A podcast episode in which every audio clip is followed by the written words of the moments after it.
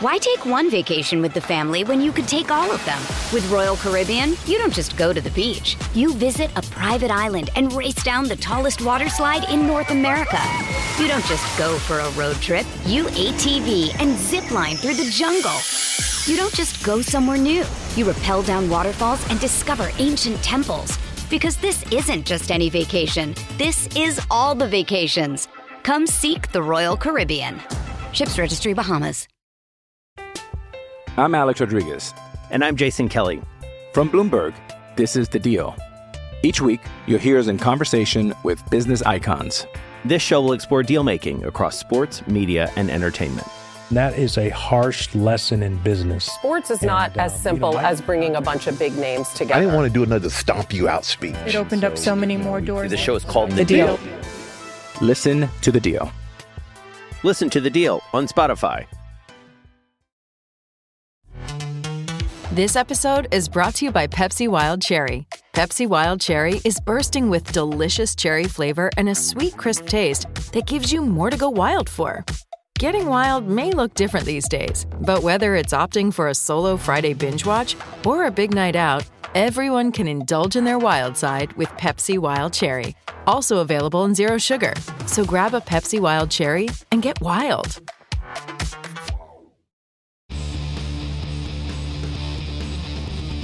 Hey, friendo, Steve here. And Larson. And welcome back to Going In Raw, the only pro wrestling podcast you need to be listening to. Welcome back, Larson. Thank you didn't you. miss a whole lot. Yeah, I was on vacation. What I miss? Oh, what didn't you miss? A seismic, seismic shifts in pro wrestling. Man, even if even if Vince didn't retire, it'd be kind of a busy uh, uh, wrestling show that we have today. We're not even going to talk about SmackDown. I'm assuming you haven't had time to. No, I haven't. I didn't watch, watch anything. I didn't watch any wrestling this weekend. I didn't watch SmackDown, Rampage, Death Before Dishonor. I was follow along with Death Before Dishonor on uh, Twitter while on vacation because I wanted to keep tabs on our prediction scores. Yeah, absolutely, absolutely.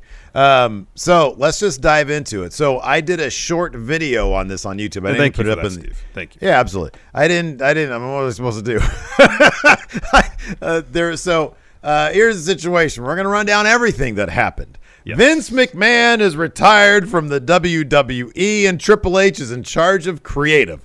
Those are the big. Those are the big stories that we're here to show. talk about today. End of show. We're going to get into the details. We're going to talk about uh, Death Before Dishonor, the ups and downs, and certainly there were some ups and downs with that show. We'll give you an update on the G1. We'll give you a Raw preview, such that it might be. Who knows how much that might change, although if it's on WWE.com, chances are they're probably going to stick to what's going on, probably through SummerSlam. But of course, the huge news, and we're going to run this down because I did a short video on Friday when this happened. Uh, I did not put up the audio for the audio podcast uh, crowd because you know what, man, this is this is a big deal, and it's one thing to get the info out there on the YouTube. It's another thing. This is going in Raw. It's you and me. Yeah. You know, and this Yeah. is something that you and I need to talk about. And if, if it had to wait, it had to wait. There's no way you could have anticipated going on vacation and literally within two hours of you hitting the road, Vince McMahon, oh, Larson's gone, time to retire. So I know. I know. Here's the timeline of events on Friday at 1:05 p.m. Eastern, 4:05 p.m. I'm sorry, 4:05 p.m. Eastern, uh, 1:05 1:05 p.m. Pacific, yes. Pacific. Yeah. Uh, Vince tweeted out. He just tweeted this out at 77. Time for me to retire. Thank you, WWE Universe. Then, now, forever, together. Hashtag WWE. Hashtag. Uh, thankful. So a lot of questions sort of went. It was like, what? Wait, Yeah, you're, you're retiring? Very short to the point, and it seems conclusive. But given that he, uh, you know, before he stepped aside as CEO, fulfilled like I don't know, like ten different roles within the company. Yeah, it's like okay, so you what are you doing all of those, exactly? So there is a subsequent statement which I'll get to in a second, but before I actually really got into the meats the meat of that, I noticed that Brandon Thurston tweeted this out. Said uh, he reported that he had confirmation that this included, which is kind of the thing that we care about, creative duties. Yeah. we we want we want somebody else to be working on the creative aspect Exactly. of things.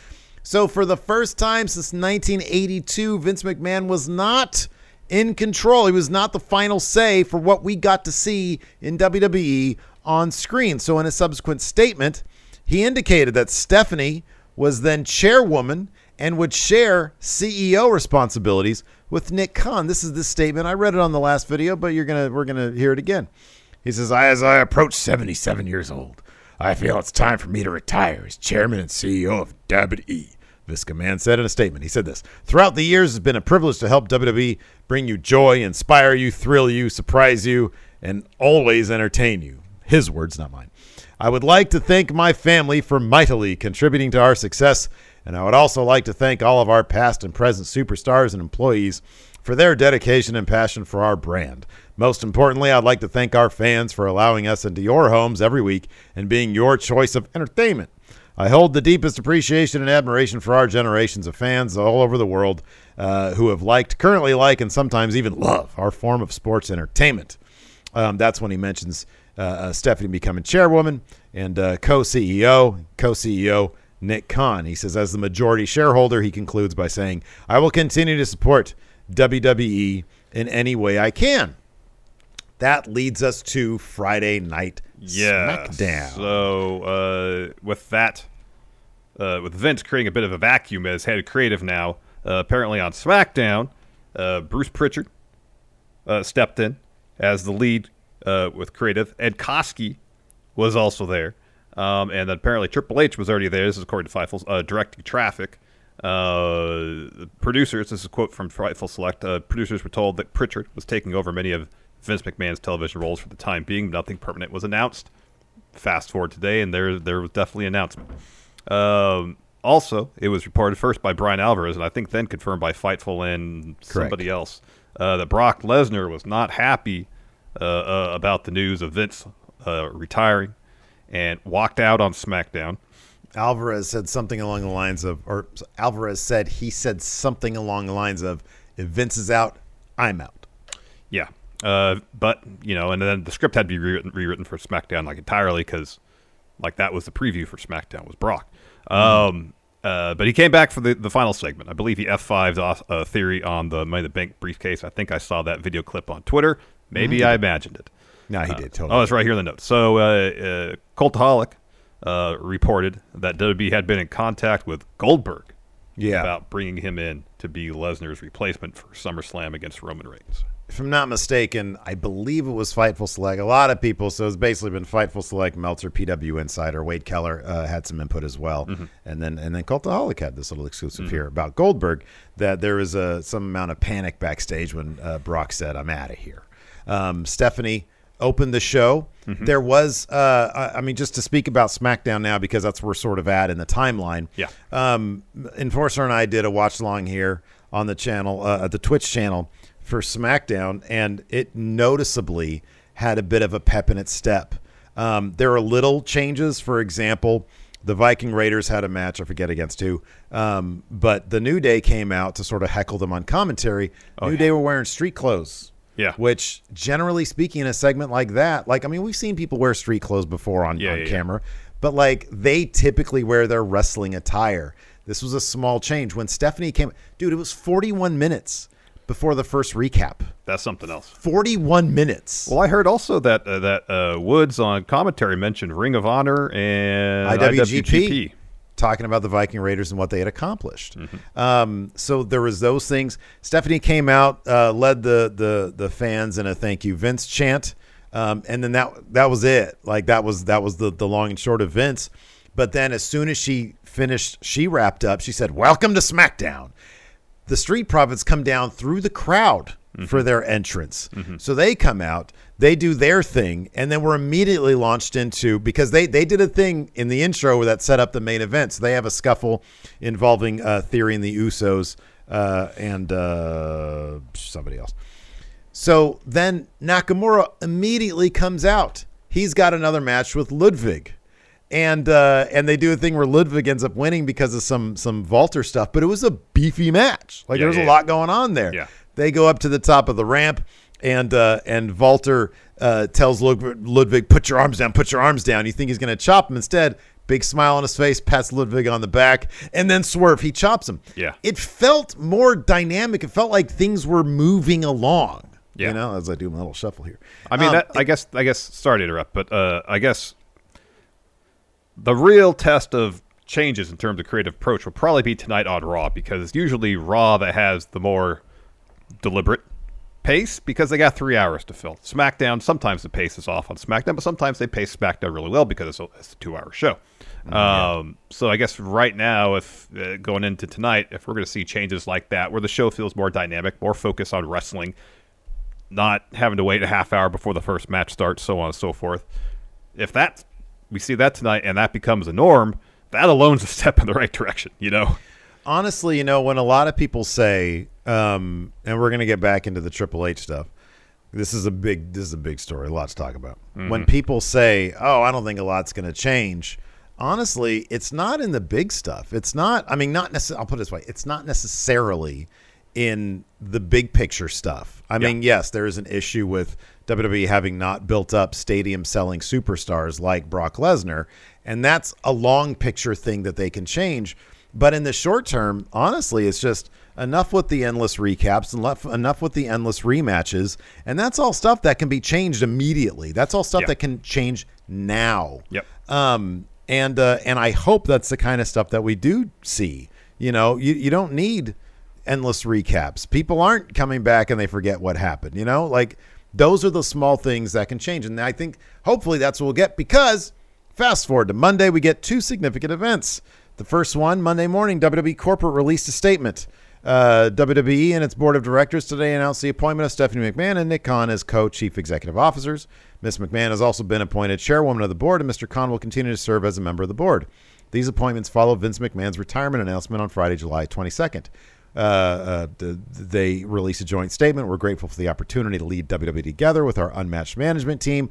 We recognize this is a tremendous opportunity and responsibility, and we look forward to serving WWE Universe. More importantly, comes the next sentence. Additionally, WWE executive Paul Levesque, that's Triple H, Triple H. will assume all responsibilities related to WWE's creative, in addition to his regular duties. Of course, he's also head of talent relations. That was announced Correct. on Friday before I left. I thought that was going to be the huge news of the day. Right. I know. No.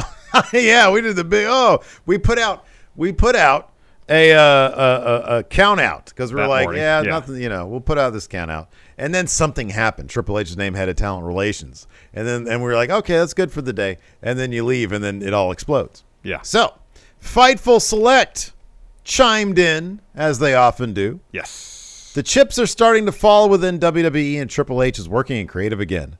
Immediately after WWE's PR report, Fightful clarified with WWE that Triple H would indeed be heading up creative in addition to accepting those roles. On Friday, Ed Koskey, we already mentioned this, and Bruce Pritchard were largely in control of the direction of the show, and producers were told that Triple H would at least be the quote, finish guy. WWE confirmed to us that Bruce Pritchard remains with the company and will work in creative. Last week, higher ups were told Vince would still be available to some degree as he transitions away from the company. Talent reaction to the news was general excitement. There were some concerns raised when Bruce Pritchard was both heading up creative and in, and in an interim talent relations role, as talent had to ask the person that hel- handled their creative for time off if they wanted it.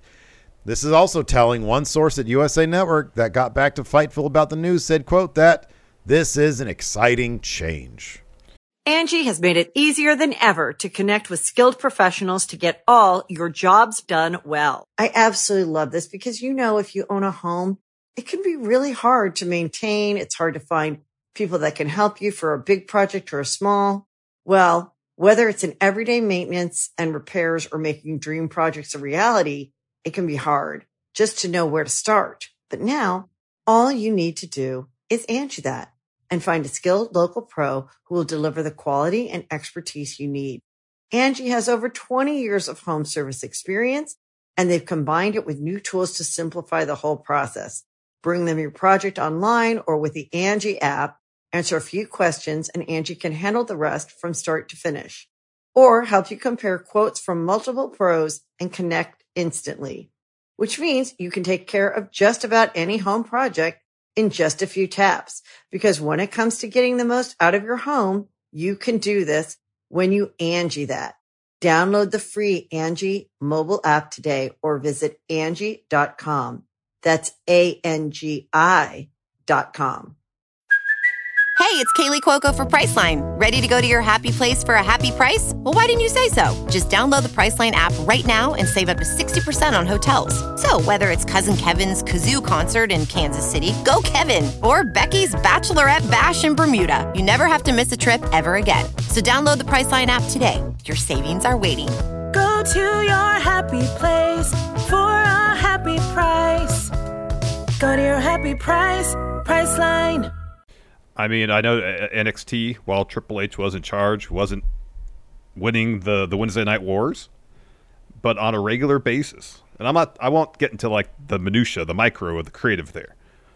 On a regular basis, the creative on NXT uh, offered up a lot more direction, follow through more often than not than what we've seen on main roster the last few years. And I, I don't think we're going to see, especially on massive changes, what I expect we'll see more so than anything else is if they have a plan for somebody, not that they won't adapt if circumstances change, but they'll try to at least follow through on their vision rather than giving up after two or three weeks. I think there's so like I, I don't know. It's funny because I don't know what people think when they think, oh, things aren't going to change. Um, I just you know, given Vince McMahon's age, his philosophies on wrestling, um, I, I don't I don't see how that there can't be some change of some sort. It doesn't make any sense. I know a lot of us are conditioned to think, oh, it's WWE, it's going to be crap, it's forever going to be crap. Um, but I, I just think that it's it'd be bizarre. It'd be really weird Yeah. if there wasn't some amount of change. Now, does that mean Shinsuke Nakamura is going to be added to WrestleMania's main event next year with The Rock and Roman Reigns? Probably not. but but I don't think that's sort of the change that we should expect. Um, you know, is is Raw going to change its branding to to be yellow and black? Is NXT going to go back to yellow and black? I don't think so. I don't think any of that's true. However, is it possible we'll see somebody like, for example, Carmelo Hayes, somebody who obviously is somebody that HBK, that uh, Shawn Michaels would love to see in a in a larger role, even though you know he calls himself he's a champion, he's the A champion, mm-hmm, and they mm-hmm. sort of present him as like a co A champion with Bron Breakker. Yeah. Will he become a more solidified main eventer? Will he capture the NXT title? Mm-hmm. It's those kind of things that you might see fall into place because it's now their thing. They're going to be the guys uh, and Stephanie green lighting or you know putting a halt to certain aspects. And what are they going to do? Think to themselves, what would Vince do in this situation? I'm sure for certain things, maybe for certain things that Vince was good at, maybe, but it's their thing. It is. Why? And- and- why would yeah. they try to get into Vince McMahon's and, headspace? For and we've Triple H had the quote uh, during one of the like the, the the media calls before Takeover that we were on, where he compared WWE to like top forty music, and NXT is like the indie band you like. Um, and again, in a macro sense, I don't think that's going to change because NXT it, it was a product uh, focused on wrestling fans because it featured wrestling and the storylines were there only to motivate matches. You know, and on, on Yeah. main roster, that's not always the case. More often than not, you get stories to motivate matches, but the storytelling is just more of the same matches and more of the same story beats. Um, and sometimes stories happen and barely even lead to matches. Um, and on a broad sense, I don't know if that's going to change per se. I think main roster television is going to be broader in terms of who they're trying to appeal to. But yeah, if, if, if anything is going to change, and the most notable thing I hope will change is just more follow through. We have a plan. We're going to follow through on this plan, and we're not going to change just because someone has the whim to change the idea. And I think that also just let's bring a sense of urgency back Yeah. to the programming. That's Yeah. what I noticed in that first, you know, hour of SmackDown especially was it just felt like there was more of a sense of urgency. You know, they do the thing that you remember from back in the day when they set something up and it wasn't it wasn't cuz I was like, "Oh, the the Profits and the Usos and Theories out. It's going to be a six man coming back from commercial." No, they set that up for later on. They immediately got to the next thing. You need that sense of urgency. Yeah. And I think a lot of that is uh, is possible. Let's talk about some of the personnel Yeah. here. Bruce Pritchard and Kevin Dunn, notably, are two two two of the three sort of main Vince McMahon guys, next to Johnny Ace, who's already out. Um, I don't know what's going to happen with them, but I mean, there have been rumors for decades about the relationship between uh, Triple H, Stephanie, and Kevin Dunn. Yeah. and it, all the rumors suggest it ain't a pretty one. Yeah, and uh, there's a lot of speculation that Kevin Dunn might be the next one to depart the company. Um, haven't heard anything uh, uh, firm on that, and I don't know if it'll happen, when it'll happen. Um, I, you know, I, I, am sure there, Stephanie and Triple H are aware of the criticism Kevin Dunn's TV direction style uh, receives from a lot of wrestling fans, um, and we've criticized it here as well. Um, but you know, despite the criticism, that WWE's production is really good at capturing those moments they need to capture in the ring. You know, and, yeah, and they have been. So, Kevin Dunn gets a lot of shit for things that are glaringly bad. Mm-hmm. The funny thing is, the substance of what he does isn't terrible. If you, if you, one of the main criticisms that we've that we've heard and and sort of levied out ourselves over the years with AEW is sometimes they lack the ability to properly capture the most dramatic moments the way WWE does. Well, I'm Mhm. sorry, that's Kevin Dunn right there. Mhm. You know, he knows where everybody's going to be, which cameras to go to, how to capture those big moments. And yes, you take the good with the bad. His action direction is god awful. It is. The whole let's do five shots in a single second bullshit well, that we all crash zooms and stuff like with that. With crash Terrible. zooms. Terrible. It's it's awful. It's nauseating. That being said, again, you take the good with the bad. There have been many moments in WWE history that have been captured to perfection because of his direction. Um, There have so been others, not so much, like when AJ debuted at the Royal Rumble when Edge came back. There, you're absolutely right. There have been others that have been lost. Exactly. Then they have to change it in post, Or they have to Um, release the YouTube clip of how it should have been done to begin with, you know? Right. Yeah. Exactly. So, um, but again, you know, if you bring in somebody, or, or I, I have no idea if he's got somebody who would be considered, you know, a protege or whatever, uh, that maybe would be a little less, uh, you know, more averse to, to that kind of direction where Yeah, you yeah, know yeah. there's crash zooms and everything. Um, but certainly that might be the case. Bruce Pritchard was often just seen as the guy who knew how to translate what Vince Yeah. wanted.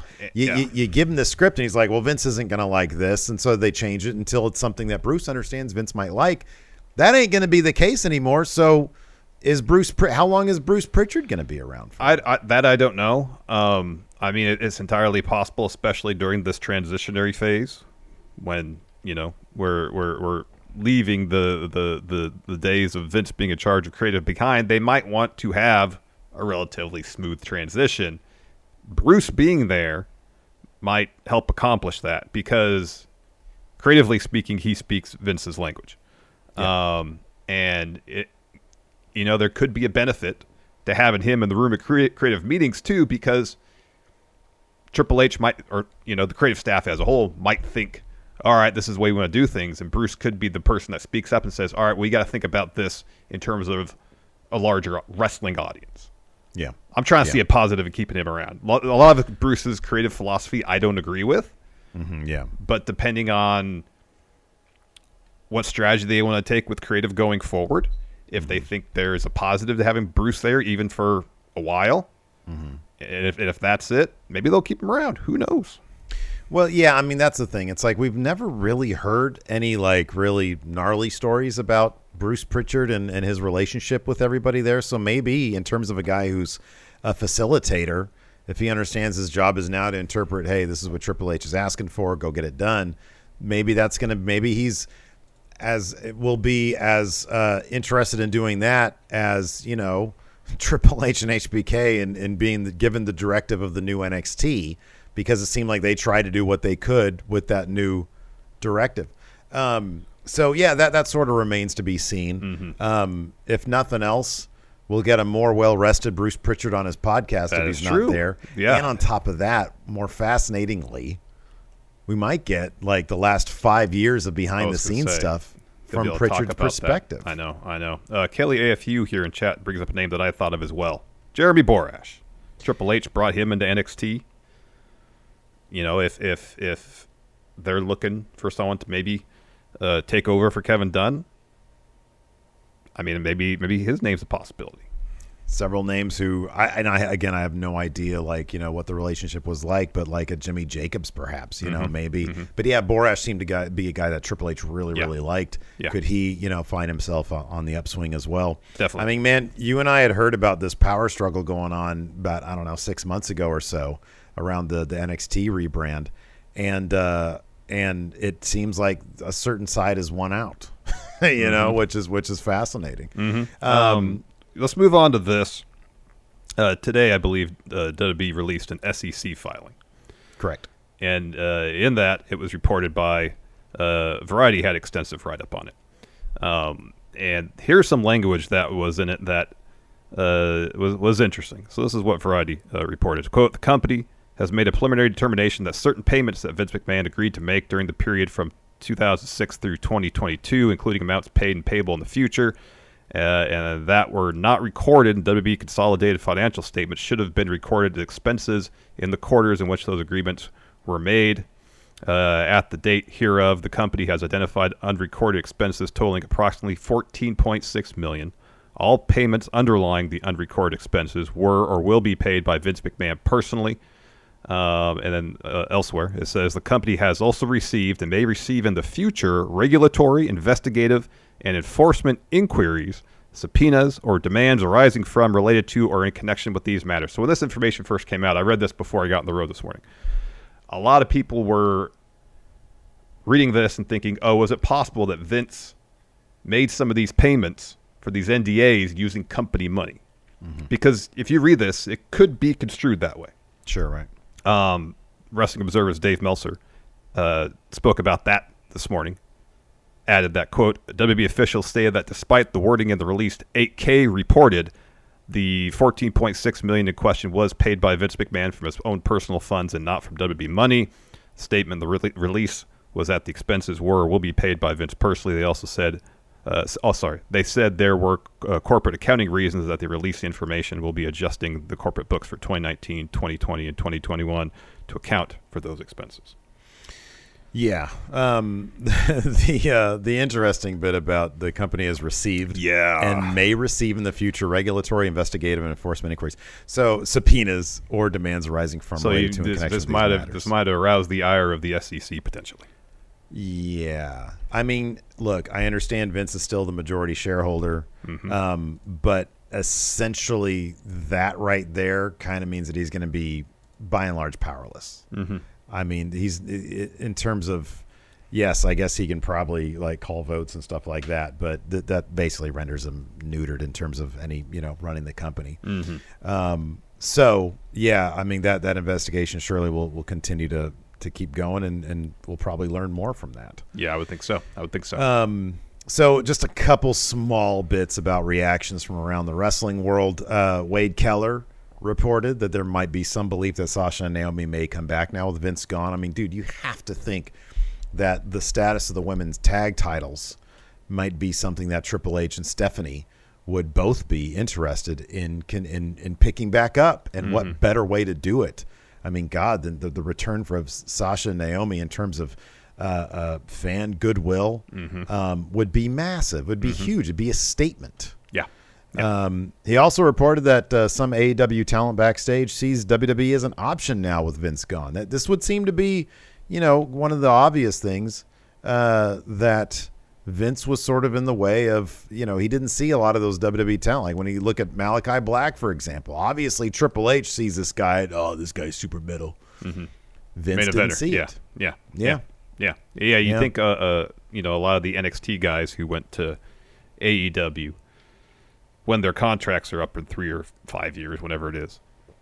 You know, if Triple H is is is still in, ch- in charge of creative, and from a creative standpoint, WWE seems to be firing on all cylinders, or at least in a much better state than it is now. Mm-hmm. Might consider it. Who knows? Yeah, Who knows? absolutely. I thought this was kind of interesting too. This is just a personal note. Pete Dunn on Instagram just posted a random picture of him doing Pete Dunn stuff. He was in his old bruiser bruiserweight outfit and breaking somebody's fingers. Oh. Now, man, I, I don't suspect. Number one, I don't suspect WWE is going to go back to their old ways of allowing people to keep their names. I suspect it'll probably be along the lines of back when Triple H would collaborate with Prince Devitt with Kenta on name changes and not just arbitrarily Oscar, not just arbitrarily be given a dewdrop or a butch. Mm-hmm.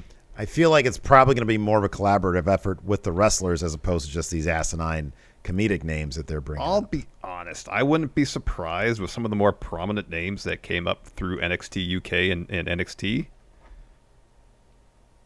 that they would be they would might consider letting them keep their names. I wouldn't be surprised. Why take one vacation with the family when you could take all of them? With Royal Caribbean, you don't just go to the beach. You visit a private island and race down the tallest water slide in North America. You don't just go for a road trip. You ATV and zip line through the jungle. You don't just go somewhere new. You rappel down waterfalls and discover ancient temples. Because this isn't just any vacation. This is all the vacations. Come seek the Royal Caribbean. Ships Registry Bahamas. I'm Alex Rodriguez. And I'm Jason Kelly. From Bloomberg, this is The Deal. Each week, you'll hear us in conversation with business icons. This show will explore deal making across sports, media, and entertainment.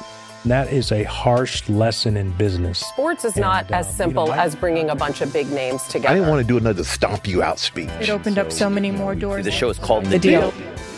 Listen to The Deal. Listen to The Deal on Spotify. It'll be really interesting. It'll be really interesting. Like Um, in, in a month's time, if they start calling Pete Dunne Pete Dunne again, I wouldn't really be that surprised. really, you think that would be a possibility? Man, I Oh, I don't. think- I don't, I don't think Pete Dunne's gonna be Butch long term at WWE. I don't see that. As, I, I don't know, but here's here's the problem with that. Here's the problem with that. He's gotten Butch over now. I think maybe he'll be transitioning away from being full on Butch, but I don't. I don't know. I, I hope you're right. I'll just put it out. I, I hope you're right. I mean, I'm not- I'm not saying in Triple H every case. loves that guy though. I'm he not loves saying- Pete Dunne. yeah, I'm not saying in every case everybody's gonna be able to keep their name. I think for people who have established a brand within WWE, Mm-hmm. using whatever name they had, whether it's the name they had prior to joining or a name that- Tyler Bate. What about Tyler Bate? yeah, I wouldn't be surprised. You think so? I wouldn't Jordan be Devlin surprised. was sort of the last of the uh, Maybe the maybe. name changes. Um, maybe. People who have developed a brand in NXT, again, y- either using their name prior to WWE or the name they were first given to WWE. Mm-hmm, yeah. You know, um, using that throughout and not being brought up, even if you know, like if it's a name where it's half their real name and like a like a, a last name that was created for them or Mm-hmm. in collaboration. I'm not saying it's definitely going to happen. I wouldn't be surprised if they Man, if they stop changing everybody's names. I thought it was the, the greatest thing when Sha Samuels came in as like Jeff Harvey or something oh, like that, that. was great. And Wasn't the whole that story, amazing? the whole story was like, why do I have this name now? I'm Sha Samuels. I know. Great, great, I know. great. East East End bookies. Because uh, Uh, it's like stuff like that. Shawn Michaels and I would think Triple H are aware of that stuff and how ridiculous it could seem. I know, but I also I, I do sort of understand like the business aspect. Oh, I do things. too. I do too, That might be one of those things that Nick Khan is able to convince him. Hey, we're putting a lot of money and resources into these guys and gals, and Like- then for them just be able to go to AEW But again, and do I'll, the same my, my counter to that is they leave and they get they'll still use half the name they use in WWE. Seemingly that's legally fine. so how much? Pro- Yeah, I understand there's much- a degree of protection, but how much? Yeah, right. Like especially like somebody like Malakai Black who transitioned seamlessly, and he evolved his character using From WWE, yes. from WWE. Yeah, Yes. no, there's they can they can be so creative these days. Exactly. So Um, I mean, yeah. there's protection. You're you're you're getting yourself doing that, but but they can still market themselves using maybe their WWE character part of their name. I don't know how much. How much does it really matter? I don't know how much That's it that's a really really good point. If if if they could be, if Nick Khan, I guess maybe can be convinced of it because you know obviously he's got some power, but Yeah. um, but yeah, you know, yeah, I don't know, you know, Because like if Adam Cole were just coming up from Ring of Honor now, if we go back a few years ago, Adam Cole's a free agent. He's about to sign to NXT right now. Well, actually, if he were to sign right now, he'd be go straight- to main roster because Triple H loves him. Yeah. Well, Probably. I think there was always going to be certain be like if MJF came over, you and I talked about this. Yeah. There's certain people that are big enough that yeah. Yeah. Yeah. Although I feel like un, apart from MJF, like right now, there's only a handful of people, especially from companies outside WWE or AEW, who'd come in and be able to keep their names. So, okay, let's move on to this then because All this right. is a great segue. Yes. Um, what do you think is more likely to happen? The next time we see formerly known as Eli Drake, he will be L.A. Knight or Max Dupree. Because. Oh, you don't really answer the question yet. PW PW Torch is reporting that Max Dupree, formerly L.A. Knight, and maybe L.A. Knight again if The Larson is to future be- LA Knight, yeah, yes. uh, is apparently done leading Maximum male models. PW Torch states that Max Dupree, sources indicate, had rubbed some people the wrong way and wasn't fitting in. So a decision was made by Vince McMahon a couple weeks ago to write him out of the storyline. Max knew last week he was making his final appearance when he plugged his sister would show up on SmackDown And this week. Sofia Cromwell, right? From NXT. Correct. Yeah. So Larson, could you could you just fucking imagine this for a second, right? You're L.A. Knight, right? You came into NXT, and because this dude has the gift of gab, he was the most popular guy in NXT 2.0, and I don't even think that could be debated. So he comes in, and they scrub him, right? Like they, he never really won anything significant. No, it seemed like they just brought him in as like a hand. Right, but he was the this dude could talk. He got himself over. So what do they do when they bring him to to to to main roster? Instead of being a wrestler, he's a manager. Is he a manager of a wrestler? No, he's the manager of a male model agency. Now, according to I believe it was uh, Fightful Select, Maximum Male Models was all Vince Yeah, McMahon, and saw this is the least Yeah. shocking news Yeah. possible. Yeah. This was all Vince. His idea, probably his name, because it's terrible and it's alliterative. Uh, and so they give Max Dupree, they say, hey, you know your great promo voice, which is like half Stone Cold and half The Rock. Well, more like 80 The Rock and 20 Stone Mm-hmm. Yeah, Cold. yeah. You're not going to use that. The thing that you got to get yourself over with everybody. Can't you can't it. use that. Can't You're going to whisper talk. You're going to sort of ASMR talk. Uh, you're going to be the manager of a, of a modeling agency, which is just a big joke. And by the way, it was still pretty damn funny. Like he was really good at it. He got it over. Mansoor got it over, and Mace got it over. Right. That being said, seemingly Max Dupree, LA Knight, Eli Drake wanted nothing to do with this. Not shocking at all because it's nothing. It it, it doesn't play to any of his strengths. It doesn't, and you know he he's 39 years old. He's got plenty of time left in the ring, and you come to, I would imagine WWE to get to the top as a wrestler. Yeah. You know, Yeah. you signed with the company as a wrestler to wrestle for that company. Um, and yeah, yeah, yeah. It, uh, in, in so many ways, L.A. Knight, Eli Drake checks all the boxes you'd think WWE would want from Right. a wrestler. Right. He's great on the mic. He's Yeah. he's good in the ring. I mean, I'm not going to say he's. I don't think he's going to carry anybody to a five star match, but he had some pretty decent matches in NXT. It's not. He's not a bad wrestler. No, he's he's dude. He's he's made for main roster. He totally is. He He totally is is. ma- like that, that wrestling style of his. It's main It roster really wrestling, and he's yeah. proven time and again wherever he's at, he can get himself over. I know, And maybe yeah. maybe they maybe Vince just saw that last thing. Well, this guy can get anything over. Let's see if he can get this over. Well, there's yet another question. You mentioned his age, 39 years old. We had known that Vince that the WWE under Vince McMahon wanted to go super young. They want people to make their call-ups to main roster at the age of 25, not 35. Mm-hmm. Is that going to change? Um, again, lots of lots of questions out there that only time will sort of tell. Um, are they going to start competing for people like, for example, um, Kevin Blackwood, who was already in? He was in NXT, wasn't he? Was he? Was was he? I don't Or remember. was that a different guy? Was that uh, You're thinking that of Anthony uh, Eli? Oh, Anthony Henry was in NXT. Anthony yeah. Henry was. Yes. Blackwood wasn't. I don't think. So. I think you're you're thinking of Eli Cottonwood. Fuck, I don't even know that. He was in NXT. Who is that guy? that sounds vaguely familiar. Um, so yeah, I don't know, man. I mean, are, are they going to go after like the the bigger names in the independent ranks? Are they going to compete with AEW for those names? Entirely possible, man. Um, I don't know, but uh, but Max Dupree, this is going to be very interesting because probably the top name who benefits it at this very moment from Vince being gone is Max Dupree. LA Knight. And I and, and I think you're right. I think it's going to be LA Knight. You know what you, you, could do? Keep him off TV for a few weeks. Have him show up on Raw.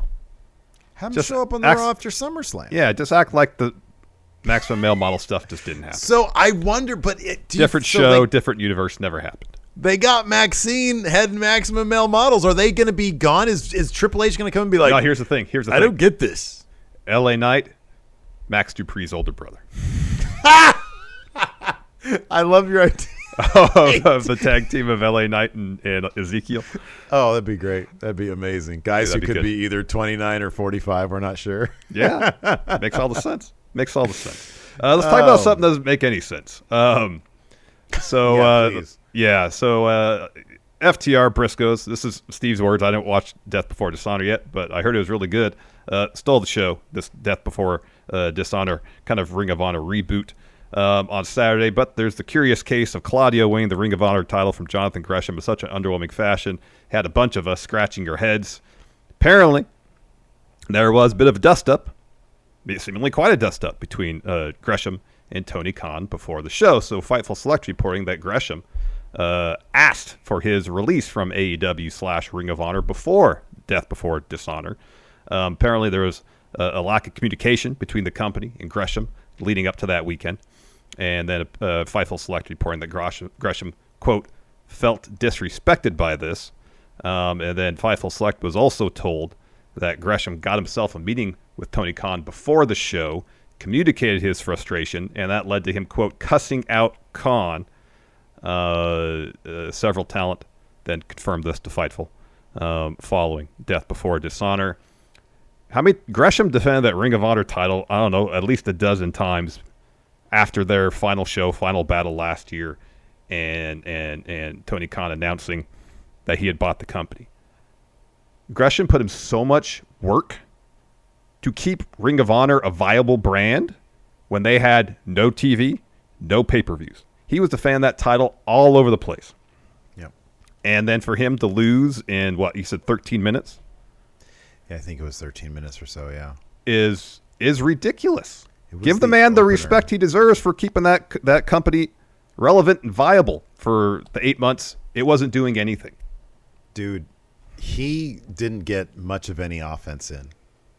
This was, I'm not going to call it a squash necessarily, but Claudio just got all of his shit in. And then, and then that was it. Gresham came out. You could tell Gresham came out in like his merch shirt instead of the Yeah. big octopus thing. Yeah, yeah, yeah. Um, so this was kind of interesting. So like right before Death Before Dishonor, this interview with Gresham from Wrestle Purists dropped. He had some very interesting things to say. I recommend everybody check it out. Um, he was asked about his relationship with Tony Khan and if he believed Tony Khan is a fan of the technical wrestling style and Gresham style. He says, to be honest, I've not really talked to him. I don't know what he thinks about me. I've had very short conversations with him. When I say short, I mean short, so I don't know. I would hope he values me. I don't know, though. So we'll find out in the coming weeks, months, I guess. Um, he also was asked about uh, the decision behind him joining Tully Blanchard Enterprises. So, side note here Tully Blanchard is now apparently done Yeah. with Ring of Honor and AEW. Yeah. Uh, he, quote unquote, in kayfabe, sold Tully Blanchard Enterprises to Prince Nana, I think his name was. They're the Um, embassy now, right? they're the embassy now. That happened in the pre-show. So he said this about uh, him going heel and joining Tully Blanchard Enterprises. He says, I arrived at TV one day, and then I was told that's what I was doing. And I was like, okay. I don't know if it was super thought through. I don't know anything. All I know is what I was told. All right, let's make it work. That's such a WWE thing, and I mean that in a bad way. Yeah, I know it, it is. I, I when they had him turn heel, it was head scratching. Mm-hmm. Yeah, I didn't get it. Um. Yeah, I mean, uh, it seems obvious that Tony Khan's approach to Ring of Honor is that he wants to get the most prominent names he can, holding all the championships, um, to try to help procure. Again, this isn't official. This is just how I'm interpreting what I'm seeing here. To try to procure himself a TV deal for Ring of Honor. Mm-hmm. Yeah. And if that's his approach, all right, you could do that and still be show respect to the people who help keep Ring of Honor relevant and prominent while there was no TV, and that's Yeah. Jonathan Gresham. Um, and and to to not be to not communicate with him, to apparently book him in a match where he can get a whole lot of stuff off, and just I don't know. It just it, Well, this isn't the first time that we've heard Oh, yeah. Tony Khan has a hard time communicating with his Yes. talent. Yeah. We've heard this many, many other times where it's, and dude, this is just shades of Vince. The same bullshit. Where, you know, the guy who's who's booking the show, you buy, I'm sorry, you buy a company. And look, he plunked down the money for it. It's his to do what he sees fit, right? But I just don't get the philosophy is you buy this company and the guy who's been busting his ass defending this title, keeping the name of this company alive, it was dead. Mm-hmm. It was dead before Gresham, or without Gresham, I should say. Keeping that title alive, and you chump him out like this, you don't give him the respect of bringing him in and saying, hey, this is my goal. Claudio is a bigger name than you, so we need to get him to the point of being the champion. yeah. But I appreciate what you've done. Let's work together in getting us there. Now, we haven't heard the other side of this, con Definitely, side of this. definitely. Um, we just know what we have in front of us. And that match could have been like a 20 minute Yeah, banger expecting where 20, Claudio 25 is- minutes of awesomeness. Right. Yeah. Where Claudio is pushed to the absolute limit by this guy, and then he ekes out a win. This was not that. This was not that at all. Um, he had a lot of interesting things uh, in this right here. I, I highly recommend it. He was asked about being a black technical wrestler and not following some of the stereotypes for being a black wrestler. He says this It bothers me that you can have white guy number one with no character be great, but then you've got black guy same. Oh, he needs a character, but why? Can't he just be a good wrestler? You've got to be so much more than the other guy that's world champion, doesn't have a character. He's good on the mic, sure, but he doesn't do anything other than wrist locks, hammer locks, and some kicks.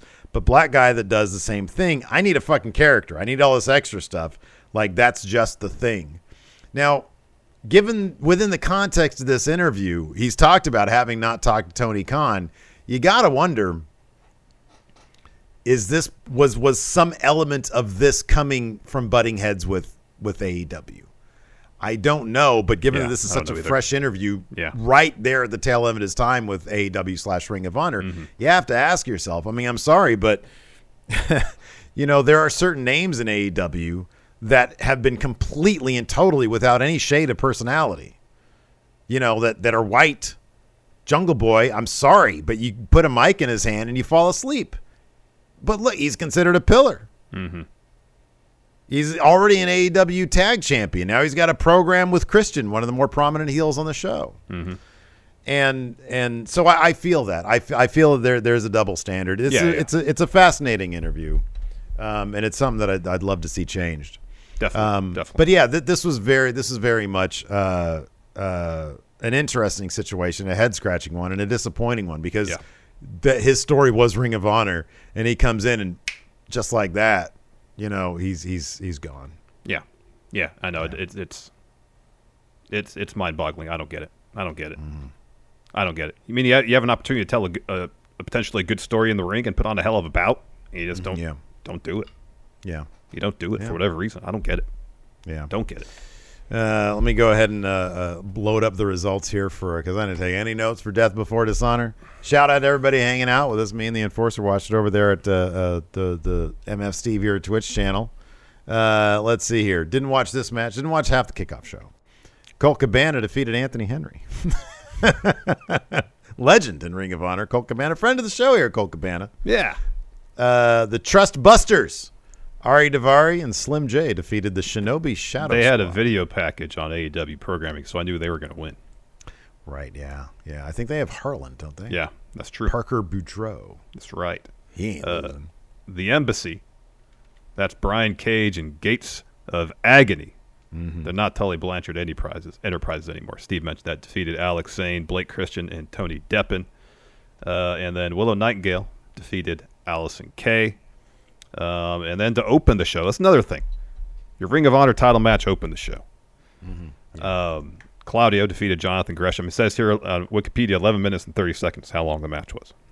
The second shortest match Oh on the main card on the, on the main card. That's ridiculous. 20 Wow. minutes. Anything less than 20 minutes. They It's- gave it's- they gave it's five more seconds to the embassy match. Oh my gosh. What the hell? What the hell? What the hell? Yeah. Hey, I, I did watch the uh, the Willow Nightingale Allysin Kay match. If Willow Nightingale might, she should be the first billionaire wrestler.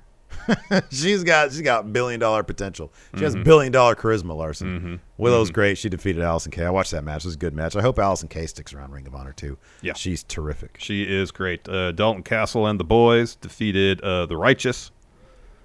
So maybe Vincent stick around in Impact for a while. Uh, Wheeler Yuta defeated Daniel Garcia. Heard this was a good match. Oh, this was a good match, but I'll be honest with you. The next match here, I know. Look, FTR Briscoe, it, that's a match of the year candidate. It really is. Rush versus Dragon Lee was fucking nuts. Yeah. these guys were doing some crazy. These brothers, because they're legit brothers, mm-hmm. they were doing crazy shit, man. Oh my god, there was this table spot that didn't physically make any sense. Like in the world of physics, it didn't make any sense. Rush was laid out on a table. Dragon Lee does this like a suicide dive, but it's like he he does it. It's like he's like perfectly like parallel uh, to friggin' Rush in the table. Yet somehow he like goes on. I don't know. It was crazy shit. Yeah, they were throwing each other all over the place, just beating the crap out of each other. Amazing. I got to check it out. Uh, Mercedes Martinez successfully defended her uh, Ring of Honor Women's title against Serena Deeb. Uh, Samoa Joe beat Jay Lethal. And then uh, looks like here uh, FTR beat the Briscoes 2 1 in their uh, 2 out of 3 false bout. Holy crap! They beat the living shit out of each other. This was that was that was a hell of a match. It probably was. It probably was better than their first one. Um, so I mean, it's honestly, it's no uh, L.A. Park Viano four, but it's up there. It's up there. Yeah, I don't know if anything's going to be better than Viano 4 versus LA Park this year. I've already decided that nothing. I don't care if it's like the best match ever. Like That match was nothing's gonna- incredible. Nothing's gonna beat that match for me. dude. That match was incredible. That was edge of, edge of my seat stuff. Oh man, absolutely. Uh, let's talk the G1. We got a uh, we've had three more nights of action since the last time we talked about it. Here are some results on night three. Bad Luck Fale defeated Lance Archer.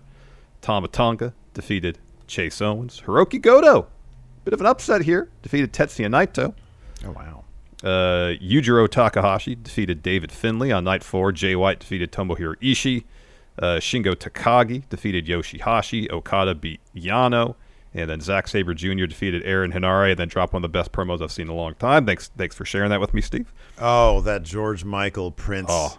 in the Lake District. And Wow. I popped so hardcore. Yesterday I was with my family for breakfast. My sister and my brother-in-law are about to head back to Scotland because that's where he's from. And he, he was like, he was telling my dad, he was like, "Hey Dodo, we're gonna go hit up the Lake District." and I was like, "Did you see the same promo I did? Yeah, yeah. Is Prince and George Michael gonna be there? uh, night five, Go Ace Hiroshi Tanahashi defeated Tetsuya Naito. Naito's 0 2 so far, no points.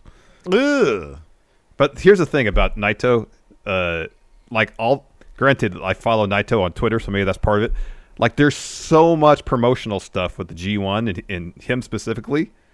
Like I don't feel like he's like the story going into this. He feels like he's had a bad year and hasn't delivered on anything. Yeah, yeah. So maybe uh, because this next next match is against Evil. Okay. Evil's going to bring it out of him. Naito's going to run the table the rest of the way. He'll win his block. Don't worry about it, Steve. All Mark my all words. All right. Let's I'm saying that you too because he's my pick to winner to Yeah, win the whole thing, and he's he's your your pick to win as well. Uh, LP. You need you need points to win this thing, Naito. I know he's got what uh four matches left. Is that right? He's gonna win them all. Uh, LP defeated Yujiro Takahashi. Jeff Cobb defeated Bad Luck Fale, and then Sanada beat Taichi. So our prediction scores: Enforcer in the lead with 26. Ooh. Steve next 24. I'm in last right now, 22. All right. Well, still a lot of G1 left. That's Plenty. for August. For July, you currently have a one point lead over me, thanks to Death Before Dishonor. Uh, and Enforcer's down by five, I think. Yeah, I think Uh, right. from the lead spot, I think. Yeah. I think Oh, he's down six, five. six. From, He's six. He's down six from the lead spot. Five Yeah. to me. Okay. Ooh, Yeah. Wow. A lot to make up coming up with SummerSlam as the final uh, event of our July predictions. Um, let's talk about Raw, and then we'll get into some. Uh, we'll get into some questions.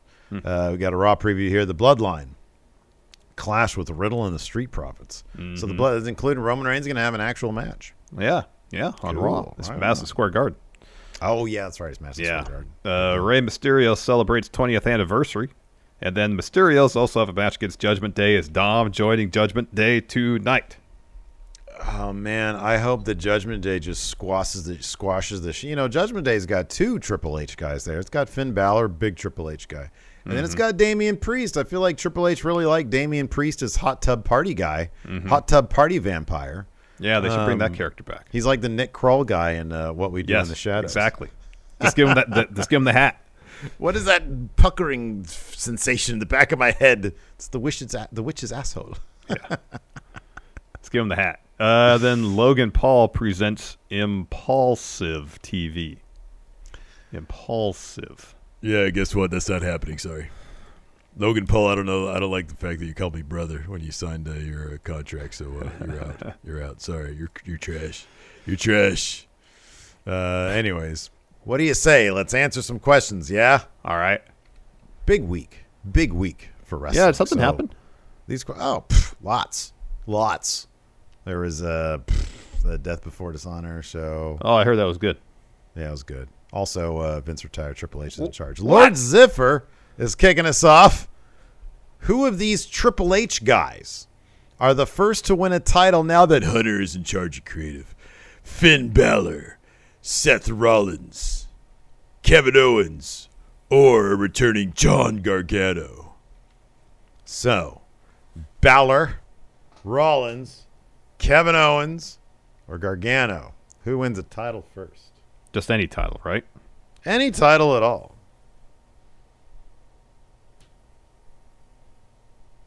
Hmm. Like Triple H is probably a, a huge Walter fan. Walter's not losing that Intercontinental title anytime soon. Um, that U.S. title is uh, is up for grabs. Yeah. I feel like that U.S. title's up for grabs. It would be pretty cool if if uh, John, came back, got a good story, and got that U.S. title. I'm gonna go with. Uh, I'm gonna say Kevin Owens wins the U.S. title. Okay. I'm gonna say that that's a possibility right there, and that's on his way up to uh, being the new guy who takes out the tribal chief. Mm. you know, he, I mean, yeah, he, he has a case to be made. That last man standing match, he clearly won against Roman Reigns. Yeah, that's true. Wasn't for all the, the fiddling with the uh, with the handcuff there. Yeah. Let's uh, let's continue this question though, and look at the other side of things. Uh, uh, Triple H women. All right, Oscar, Mm-hmm. Rhea Ripley, Mm-hmm. and two others. Uh, Bianca, but Bianca's well, he loves already. Bianca. Yeah, Bianca's like super. already. She's super champion. Yeah. Um, Is there anybody else that Shayna. Shayna. Oh, Shayna is gonna get an upgrade. Yeah. That shit. Oh, Io Shirai. Assuming she resigns, yeah. So of those four, let's say. Who well, we- Rhea's Rhea. out, so we don't know when she's coming back. I feel like out of the four of them, Shayna is going to have the biggest turnaround. I think so, and she's on SmackDown, right? Is- Yeah. yeah, Ye- yes. yeah, yeah. She Yes. is. Um, because I don't feel like anybody's beaten Bianca for a while. Um, you put oh, what? This is a great idea. Maggie has Shayna and Ronda. Yeah. Versus Sasha and Bayley for the women's tag, or That would be Sasha great. and Naomi for the women's tag That'd be titles. That'd be great. I dig that. Or I was going to say you have Shayna and, and Ronda have a feud. You have Shayna win that, come out the end of that, the winner, and then Shayna could challenge Liv for the SmackDown Women's title. I like that. I think that's good. Yeah, that's gonna Shayna's gonna be really. You know who else is gonna be really interesting? Bob Roode. Mm-hmm. Mm-hmm. You know, I, I did a little bit of research because I was doing a Wrestle Juice thing. The last time Bob Roode won a match, a singles match. Yeah, it was. I want to say December of 2021. Wow. Shayna's had one win in like four months, I think, and it was like a fluky heel win against Sasha. Mm. Yeah, I remember that. Yeah. Wow. Yeah, gi- give me Bob Roode and suit Bob Roode and suits again. Bob Suit. Yeah, absolutely. Cutting promos about C, uh, tech CEOs sitting ringside. Oh man, absolutely. And actually make it happen this time. Uh, B Man, Patrick Sparks, with Vince now gone, what are the chances we could possibly now get more crossover between WWE and other promotions? Which would be the first you would like to see? I'd still say minimal chances of it happening. Oh, that's not going to happen. That you you want to. The, the thing is like, and I think it's not a terrible I, philosophy. Is uh, WWE wants to wants to consider themselves. They want to project themselves as bigger than everybody. Mhm. And when you're bigger than everybody, everybody else is the scrub league to you. Yep. And as soon as you have any of your guys lose to anybody on the other team, you're not that anymore. Mm-hmm, mm-hmm. Uh, White Brownie with Triple H now in creative control. Are there any concerns you guys have going forward? I remember there would be some NXT episodes that felt boring for you guys from a story standpoint, or how they would miss the timing to crown a new champion. Really, my one major beef with uh, NXT 1.0 was that there wasn't a whole lot of variation in the characters. I've been pretty vocal about this. A lot of uh, wrestlers or character are just badass who likes to fight, Triple and that's H fine. Badasses, yeah. Um, that's fine, but I want I don't want a whole company of badasses who who want to fight. I need some more variety in my characters. Yeah. Um, and if they can, and hey, maybe that's maybe that's a reason to keep Bruce Pritchard around because maybe he'll think up other characters. Not that they're going to be good, but other characters other than badass who likes to fight. Yeah. No, no, I, I, I kind of feel you with that. There was a period of time when NXT just sort of went heavy on, all right, here's a couple of badass dudes. Go out there and have a 25 minute match. And I'm like sitting there eating my popcorn, like looking at my phone and stuff. Yeah. Move, move, move, move, move, move, move. And it's like from a technical sense, the, the, the match is fine. But from a story perspective, just wasn't a whole lot going into it. Yeah. It's Yeah. a better balance between story preceding going into the match. So there's some emotional attachment to the outcome. Like I want to care who wins or loses this bout. And if it's just Nah, a couple man. of Only characters who are pretty much the same and they're fighting Who's to more see who's more of a badass. Okay, I don't really from a storyline perspective, I don't really care about that. Who's more metal? That's the question. Uh, yeah, that's a good point. Uh, let's see here. Lucela says, uh, at some point, would it be wise or beneficial for Stephanie or Triple H to be regular on screen characters? No. 20 minute McMahon. Helmsley promos. Don't need that again. kicking things Nope. off. Nope. Kicking things off. Don't need it. I want Triple H to come out and, and, and, and talk shit about the marks. You know, oh, what are you going to do, tune out? uh, you know what? I would actually like Triple H and Stephanie to have the same sort of presence as he did with NXT, Mhm. which is every once in a while for a big event, come out and, inter- and, and introduce it. Yeah. know? Get the crowd hype for it. Yeah. Absolutely. Yeah. Uh, let's see here. Um, Colombian uh, uh, says, "Will Triple H move quickly with the changes to creative, or will it be a slow phasing out of current storylines and everything we've come to know? How swift does he drop the hammer, and will it impact Summer? I think SummerSlam's going to go off, maybe with some some details. Like I think that we're not going to see Ciampa get chumped out." Mm-hmm. Uh, in the build to SummerSlam, watch I say that, and tonight he's going to be like pantsed by Logan Paul. Yeah. but then that could be the thing that actually motivates him. Like if he gets chumped out tonight, that can be the thing that Yeah. motivates him to turn on Miz eventually. You Listen, know? Tom, I've got a great idea, Tom. Here's the Logan Paul on his uh, what is that? Pod, what is his pod show called? Impulsive. Impulsive. Listen, he's gonna pull down your pants. You get like a little grubworm dick right there, and uh, it's TV fourteen now. We can show little dicks. Uh, Hart uh, asked, "Do you think the difference in creative will be night and day compared to before, or will it be far more subtle?" I think it'll be more subtle, especially early on. Yeah. Yeah. Uh, let's see here. Cameron says of all the free agents available right now, who does Triple H try to hire the most? Who's a free j- agent anymore? Well, there's Gargano. I think he'd probably be tops. You think so? Yeah, I think so. Come on, Gargano. Yeah, that's a pretty big deal. I, wa- I never, I don't, what, did, did we ever hear anything about what Triple H and if Triple H and Bray Wyatt got together or uh, got got along rather? Got together. I don't know. I don't know anything about that. Hey, Windham, Windham, Dad's gone. I'm gonna make a new championship for you. Do what you want with it. Uh, let's see here. Uh, Brian Saber now with Triple H in charge of creative. Which superstars would you like to see get see get more of a push who under Vince normally would. We kind of have already answered that, but let's go the opposite way. Who should be worried right now, Larson? Besides the Miz. Now, if if if Austin Theory hadn't been a part of the way in NXT, I would probably say him. I agree. But I think Triple H probably thinks highly of, of him as a performer. He knows Because- he can get more out of him. Yeah, so I would actually think Theory would probably be uh, encouraged by the news of Triple H um, taking over creative. Um, Corbin. You think Corbin should be worried? No, I th- no, I don't think so. I You think, Corbin's going to go back to being metal. No, I, well, maybe eventually, but I hope. I, I don't think he should grow his hair back again. Um, unless it's for to be bum ass Corbin. Hey, listen. Then I'd be fine with plugs. I'll shoot you to the moon if you get hair. If you get a transplant. It's not plugs anymore. It's a transplant. Let me see who's on the roster. Let's see if it used to be plugs. If anybody you think be- Ezekiel should be worried? No, I don't I think think so. I think Elias was treated pretty good in NXT. I think so too. I think so too. Um, I think that Triple H said something like uh, Elias was the kind of guy who's made for main main roster. yeah, yeah, yeah. That's That's why he wasn't there very long. You know, ideally, there really shouldn't be anybody who f- who who should feel concerned. I would hope that, given how Vince would maybe push someone or give someone a storyline for a minute or two, and then they'd be off TV for months at a time.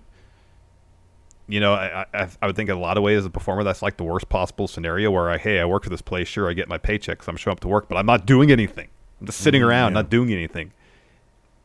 And if Triple H comes in and you and you're, I would think you're at least hopeful. Well, maybe I'll be maybe I'll be involved. Hey, here's a name. Why Brownie brings him up? Rick Boogs. Rick Boogs was in NXT. div- He was forever and Mhm. never, almost never on TV. That dude was never on TV, and he's not a particularly good in ring guy. No. I don't know. Like we were always kind of we were like, why is this guy never on TV? Back when he was in NXT, because he has all the charisma. Yeah. But yeah, maybe Rick Boogs. I don't know. But he's still a ways out from returning, anyways. And top of that, part of Rick Boogs, his thing was being with Shinsuke. That ain't happening anymore. Yeah. That is not happening. Yeah, yeah. They should they should make like the most badass faction in the world out of Judgment Day. Just stop and call them Judgment Day. Ciampa and Nakamura. That'd be cool. Have them run roughshod. Mm-hmm. Oh, like be- be, a real threat instead of just not be a threat. Right, exactly. Uh, let's see here. Uh, Max Friends says, "Who had Triple H head, heading creative for Cody Rhodes in 2022?